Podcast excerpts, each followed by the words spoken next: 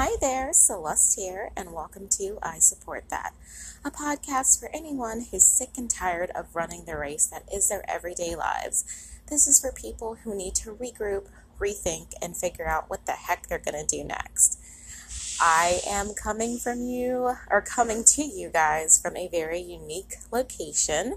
So hopefully it doesn't get too loud and noisy, or else I'm going to have to relocate but I'm outside in the wilderness, oh, trying to unwind from a very chaotic week. I am uh, still on the road, and I will be on the road for, like I said, the next several weeks, but I wanted to check in and see what you guys are doing. I do have a nice beverage.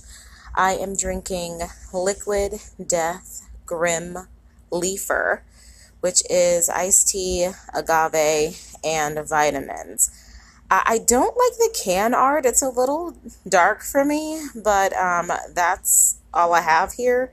So that's what I'm going to be drinking. Um, it's not bad. Uh, I'm not a huge fan of cold tea, but I am severely thirsty, so I am not going to lift, uh, look a gift drink in the mouth. Um, I will go ahead and take a sip and try to describe it for you guys. It's very light. Um, it has, I don't know if it has honey in it, but it does taste like it has some sort of a sweetener in there. I guess it's the agave. Um, it does taste like a like a more of a black tea. It doesn't taste like it has any sort of green tea in it. And there is all that noise I was telling you guys about. Let's see if I can move over a little bit. um, yeah, so it is. Um, it does taste like it has some black like black tea in there, which I like. Um, green tea is kind of light for my taste, um, but it is good. I have to admit, and it doesn't have many calories. It's only 30 calories, 15 milligrams of sodium, seven total seven grams of carbs, six grams of sugar. Um, including six grams of and six grams of added sugar. Okay. Um, no protein, six grams vitamin B6, uh, six, see, vitamin B12. I'm lying. Hang on. Vitamin B6 is 1.7 milligrams. Vitamin B, vitamin B6 is 1.7 milligrams. Vitamin B12 is 2.4 mcgs. And so check them out if you like them. I have had a couple of their seltzer waters, which were really nice, like the mixed berry. I didn't really like the lime one, but the mixed berry and the plain were, were pretty good. So check them out. All right, so I am going to talk about why certain people's no's are not enough. Um, and this is something that has been has come up kind of recently, and I don't know if you guys have experienced it or not, but we're going to chat about it. So, I work in a very male dominated field, and this has happened to several of um, my female coworkers recently, including myself. So, I wanted to see if you guys all experience this as well, where there's a situation and somebody comes to you, especially if you're in any sort of position of authority, and you say no, or somebody pitches you an idea, and based off of your knowledge and expertise in a field, you say, you know, that we're going to pass. It's not going to work. You give them the reasons why it won't work. And you just say, you know, no, thank you. Well, instead of that other party taking your no for an answer. They go all the way around the moon, the stars, and the skies to try to get somebody to move your mountain. And you try to be objective about it and not feel some type of way. But you know that if you were a man, they would not have done that. Your no would have been enough. And I'm going to tell you right now, your no is enough. Your no had a period on it. You, you know, if you were firm in saying what you had to say, it's not your problem that they lack respect. And I hope that you are in a position where your management or your higher ups or the person that they tried to seek out to go around you to move your mountain had enough sense to either redirect them back to you or to stand firm with you. And I really hope they had enough sense to redirect them back to you because it bothers me that people, you know, the, the blow was softer coming from a man. And now, is this the case every time? No. And I'm not talking about when this is not the case. So please keep it moving if if you can't relate to this. This is not for people who have never been in this experience. I am talking to people, I am talking for people who have felt like if they were a man it would have been enough that their their experience, their expertise in a field, their decision making would not have been questioned. And that is so freaking annoying. You know, um, somebody's lack or um, or not even lack of, it's just some somebody's uh, being born with or, or obtaining a, a, penis at some point in life has nothing to do with their uh, decision making skills or their expertise or their trustability on any situation. And I'm sick of certain individuals, especially in certain fields, acting like it is. So there was a situation at work where um, there was a project that needed to be done.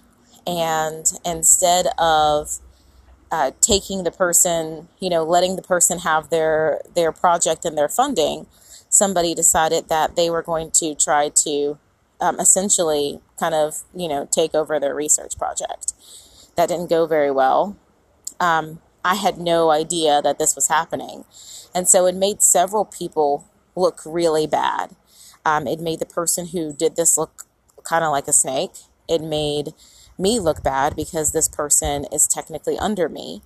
And then it undermined the person who was whose research it was supposed to be because they rightfully earned this research and was awarded this research and somebody tried to take it from them. And when uh, she asked this person to back down instead of backing down this person tried to go around around her. And that's just not okay. You know no situation is that okay. In so um, it turned into this very uh, convoluted kind of um, cluster of a situation. And what do we do with that? And trying to unknot everything that has been knotted and tangled up. And I decided and um, worked out that that wouldn't have been an issue. None of that would have been an issue if we were respected um, by this individual.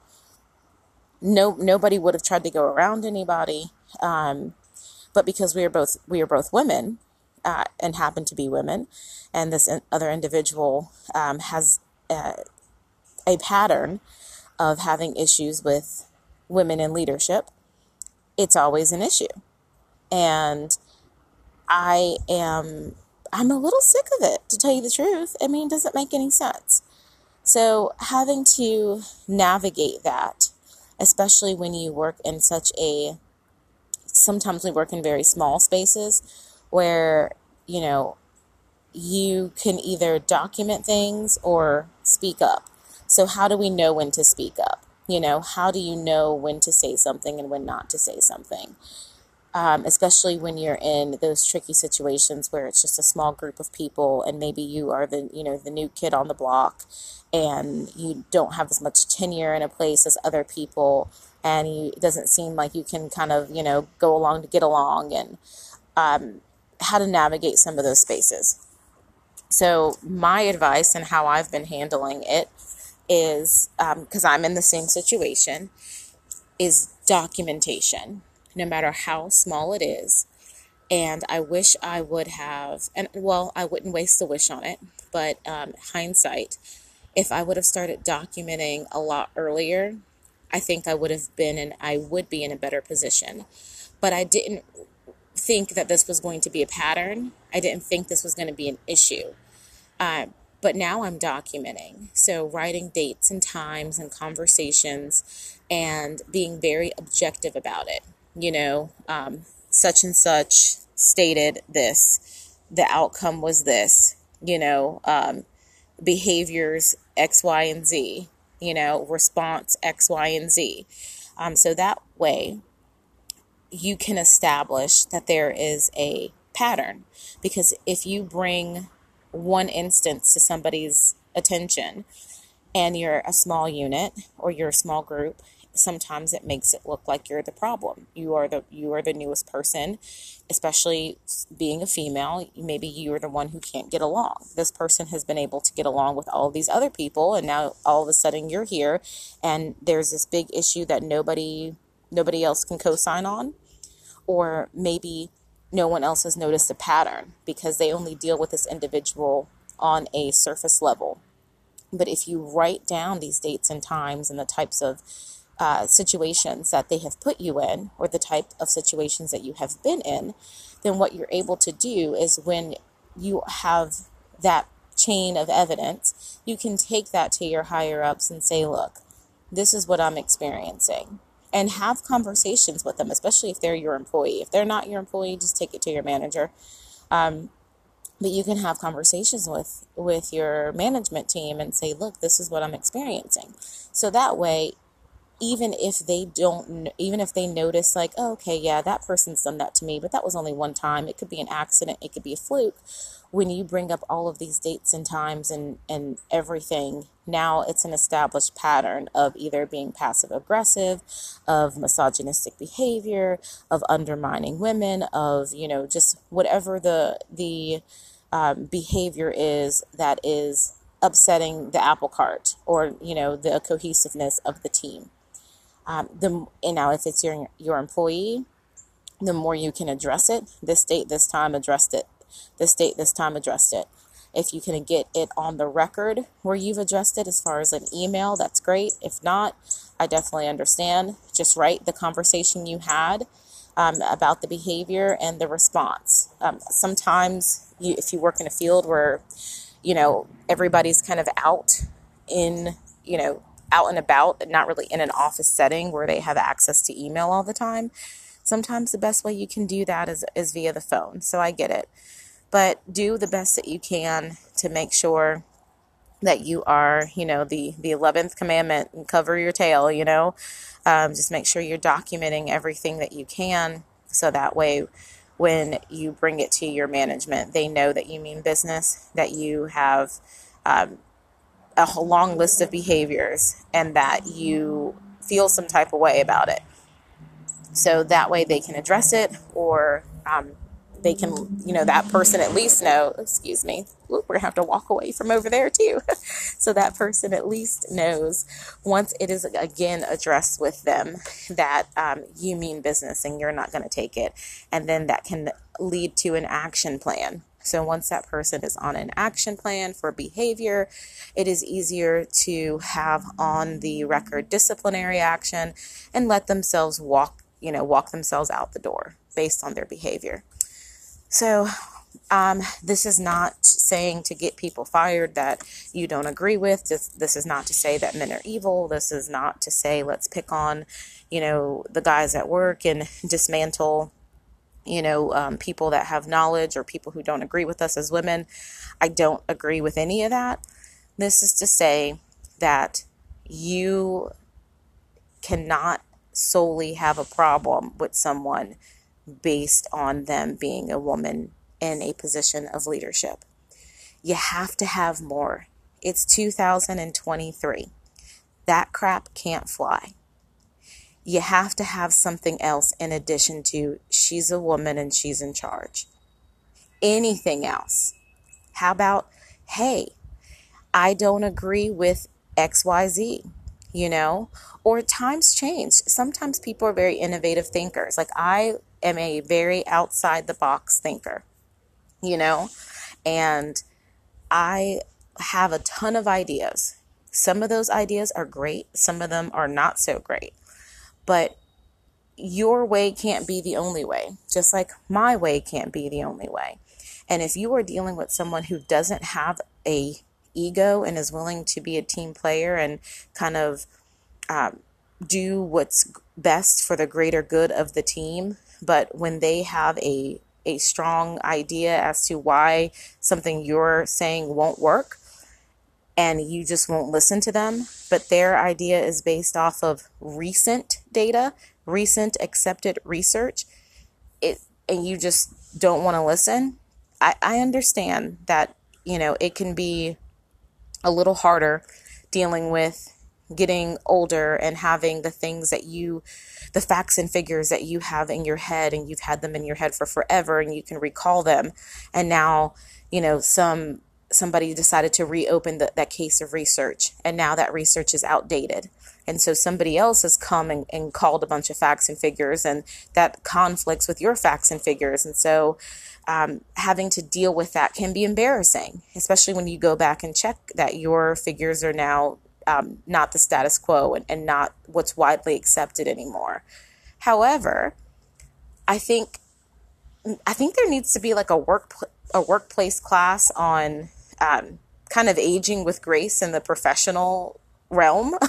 I mean, as as crazy as that sounds, a lot of people who are um, not they, they can't quite retire yet or not ready to retire, especially with this economy. Um, but they're not uh, in positions of uh, leadership anymore, or maybe they've retired and, and come back, you know, part time or consultant wise, or, uh, you know, pro bono type work, or, you know, whatever type work that they've come back in whatever capacity.